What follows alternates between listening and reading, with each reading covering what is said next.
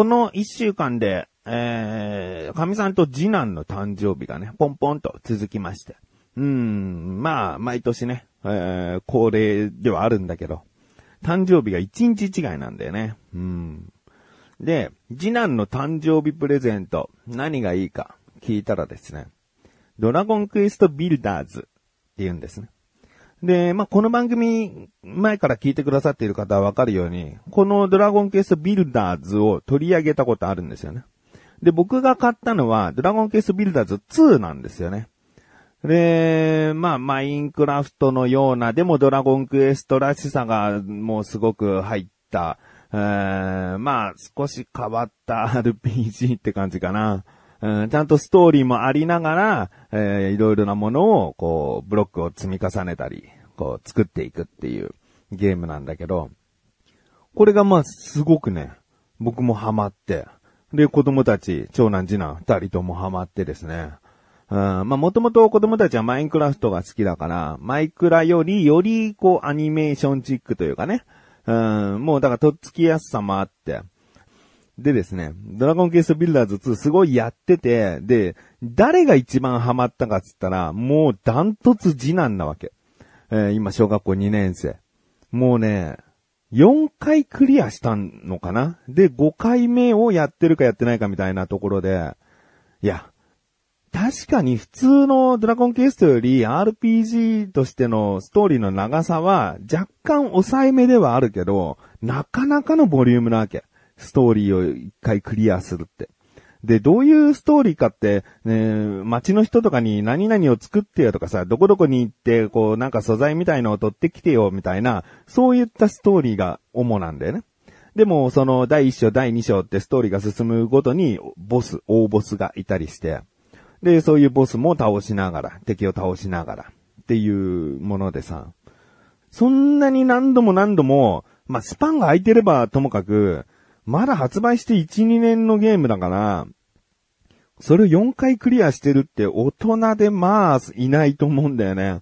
うん、よほどの攻略班とかそういう人たちじゃないと何回も何回もっていうことじゃないと思うんだよね。だって終わったらね、ドラゴンケースビルダー2っていうのは終わったら自分の島ともう一つ新しい島に、えー、さあ、もう何でもできるようになりましたから存分に自分たちの島を作ってください、街を作ってくださいみたいなモードになるわけ。クリアして何もすることないじゃなくて、そこからむしろドラゴンクエストビルダーズ2はスタートだって思う人もいるぐらいなんだよね。で、それを4回もクリアしててさ、で、3回クリアした頃に、そんなにハマってるんだったら、ドラゴンクエストビルダーズ1をやったらって提案したんだよね。クリスマスか、お正月か、かな。うん、サンタさんにお願いするならこれはどうみたいなことで、もう絶対にやるじゃん。ハマるじゃんと思っててさ。でも、このゲーム屋さんに行ってパッケージを見せてこう見たりするんだけど、うーん、でもあんまり欲しくない、やりたいと思わないとか言って、なんだろうな。君は2をどれだけ極めたら1に興味がいくんだろうと思って。もうね、まあ確かに新要素とか入ってるのは2なんだけどさ、でも根本とかグラフィックもそこまで差はないわけよ。だから全然ワンでも新鮮に楽しめると思ってるんだけどね。でも全然興味持ってくれなくて。で、現在。うーん、最近ですね。だから誕生日何がいいって言ったら、やっとですね、本人の口からドラゴンクエストビルダーズがいいっつって。やっと興味持ったかっつってね。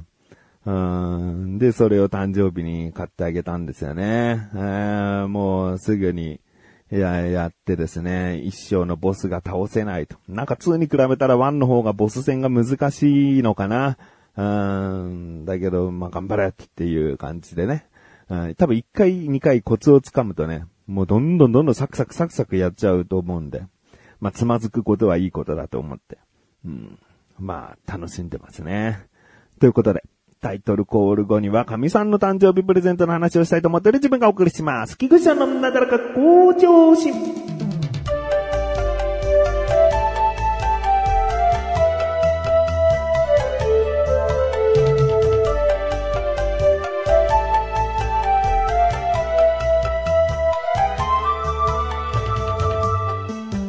えー、神さんはですね、物欲があるかないかで言えば、まあ、ある方なのかな。うん、でも、そんなに日頃から口に出して、あれが欲しい、これが欲しいっていうようなタイプではなくて、うん、まあお店に行ってこれあったら便利だよね。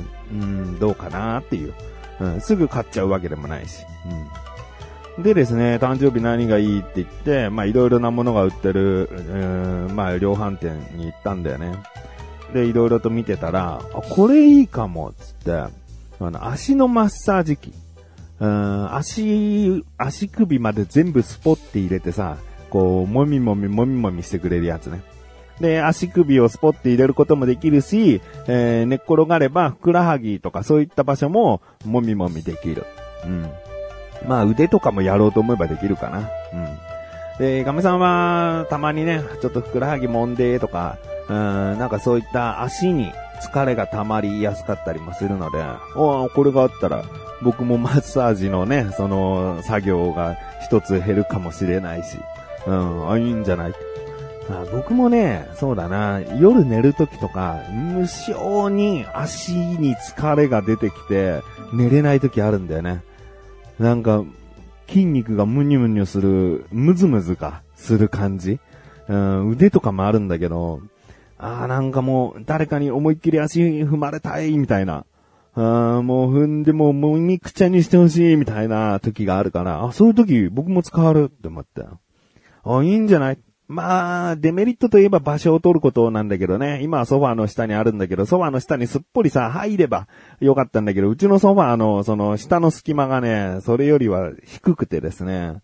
まあ、今、むき出し状態なんだけど、まあ、場所をちょっと使うっていうのがデメリットだけど、ちゃんとそのお店にある時点でお試しをしてね、2種類候補があって、あ、こっちの方が力強いなって思って。で、それを買いましたね。うーん、もうすぐ使ってみて、効果があってですね。やっぱりああいうの一台やると、こう、心もほっとするというかね。うーん、なんか、ね、足疲れた。うん、子供に足踏んでもらおうかな。でももう、それが僕が寝る時間で子供寝ちゃってる時だとさ、誰にも頼めないし、あーっていうことがなくなるんだなっていう今心のゆとりも持てるようになったし、うん、とてもいいですね。うん。でですね、その、神さんの誕生日プレゼントは、誕生日当日よりも、2、3日前に買ったものだったんですね。うん。で、まあよくあることだけどね、誕生日過ぎてから買うって言うと忘れてたのとかになっちゃうかもしれないけど、前もって買うっていうのはよくあることだと思う。友達に誕生日プレゼント渡すときもどうしても時間取れなくてね、その前の週に誕生日プレゼントあげるとかあると思うんだけど、そんな感じで、え前もってあげてたけど、やっぱり当日ってなった時にさ、何もないっていうのも、なんかね、ちょっと、うん、寂しいというか、そういうところもあるかなと思って。で、とある家電量販店に行ってですね、神さんとまた行ったんだけど、あの、まあ、そんなに、もうマッサージ機は買ったから、そんなに大きなものじゃなくて、なんか、欲しいものあるかねと。で、いろいろと見てたら、あ、これ、ちょうど壊れちゃってたからこれがいいかなって、えー、選んだのが、脱毛シェーバーで。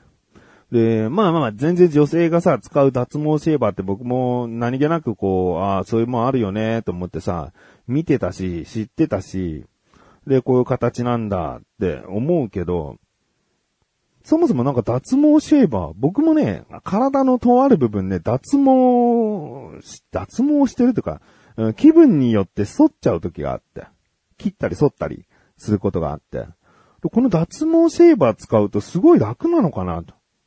思ったんだよね。うーん。ああ、なるほど。これ、俺も使っていい？つって。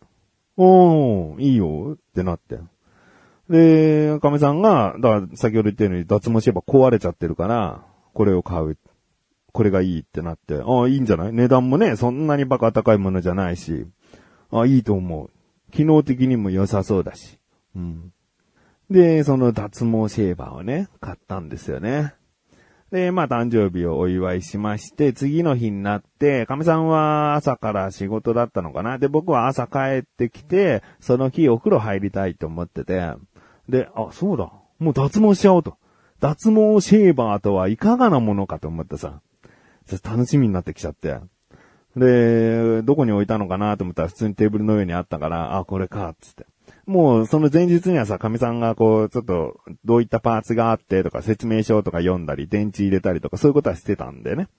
で、あ、これか、つって、あ、これスイッチか。ああ、なるほど、ここで切りつつ、ここで反りつつか、みたいな。二段階式なんだな、とか思ってさ。で、それを、それは、あの、防、完全防水だから、お風呂に持ってって、で、お風呂入って、体洗った後にかな。うん。うん、その脱毛シェーバーをね、ちょっとやってみたんだよね。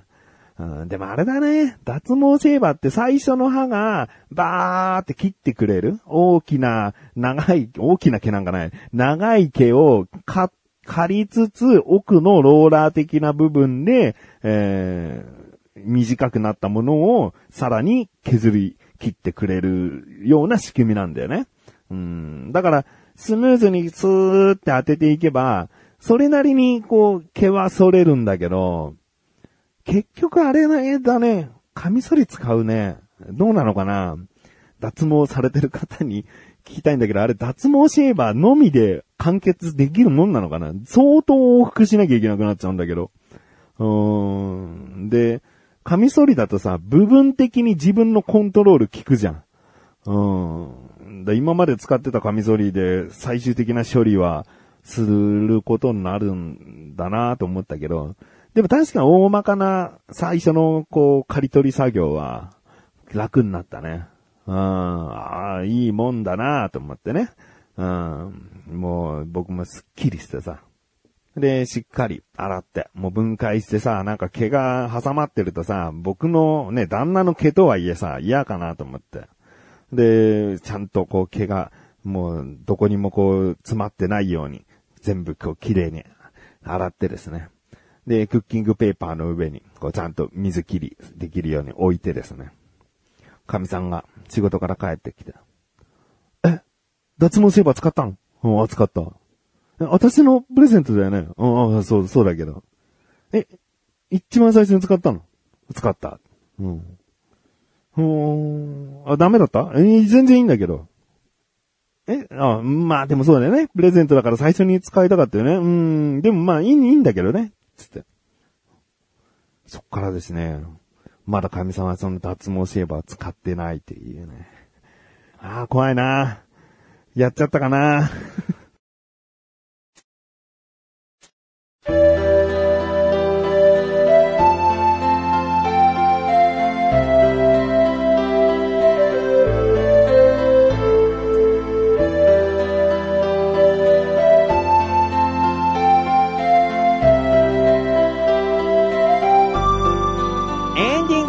そしてお知らせです。このなだらかごちょちんが配信されたと同時に更新されました。小高木口の小田カルチャー聞いてみてください。やっとですね、小田カルチャーの僕一人でお届けする回、最後になるかなと思います。もう来週あたりではもう小高ともう2、3ヶ月ぶりの収録が行われるので、今回は総集編をお送りしております。えー、総集編の内容はですね、僕の、僕と小高が好きな幸せポイントの話をした回とですね、まあ、小田カルチャーといえばっていう部分がちょっとあるんですが、僕のクレーム話ですね。とあるお店に対してのクレーム話の比較的こう長きにわたってお話しした完結編の部分をですね、お送りしております。えー、いつもよりちょっと長めになっておりますが、ぜひ聞いていただいてですね、次回の小田カルチャー、までこう、ちょっと準備を、準備なんかないか。うん、でもまあ次回から、えー、最新の小高が登場するんだなと、こう期待して待っていてくれたら嬉しいなと思っております。ということで、なだらか小女子甘いすすよぶこしんで、それではまた次回お会いできくちしょでした。メガネたまりでもある。よ。お疲れ様です。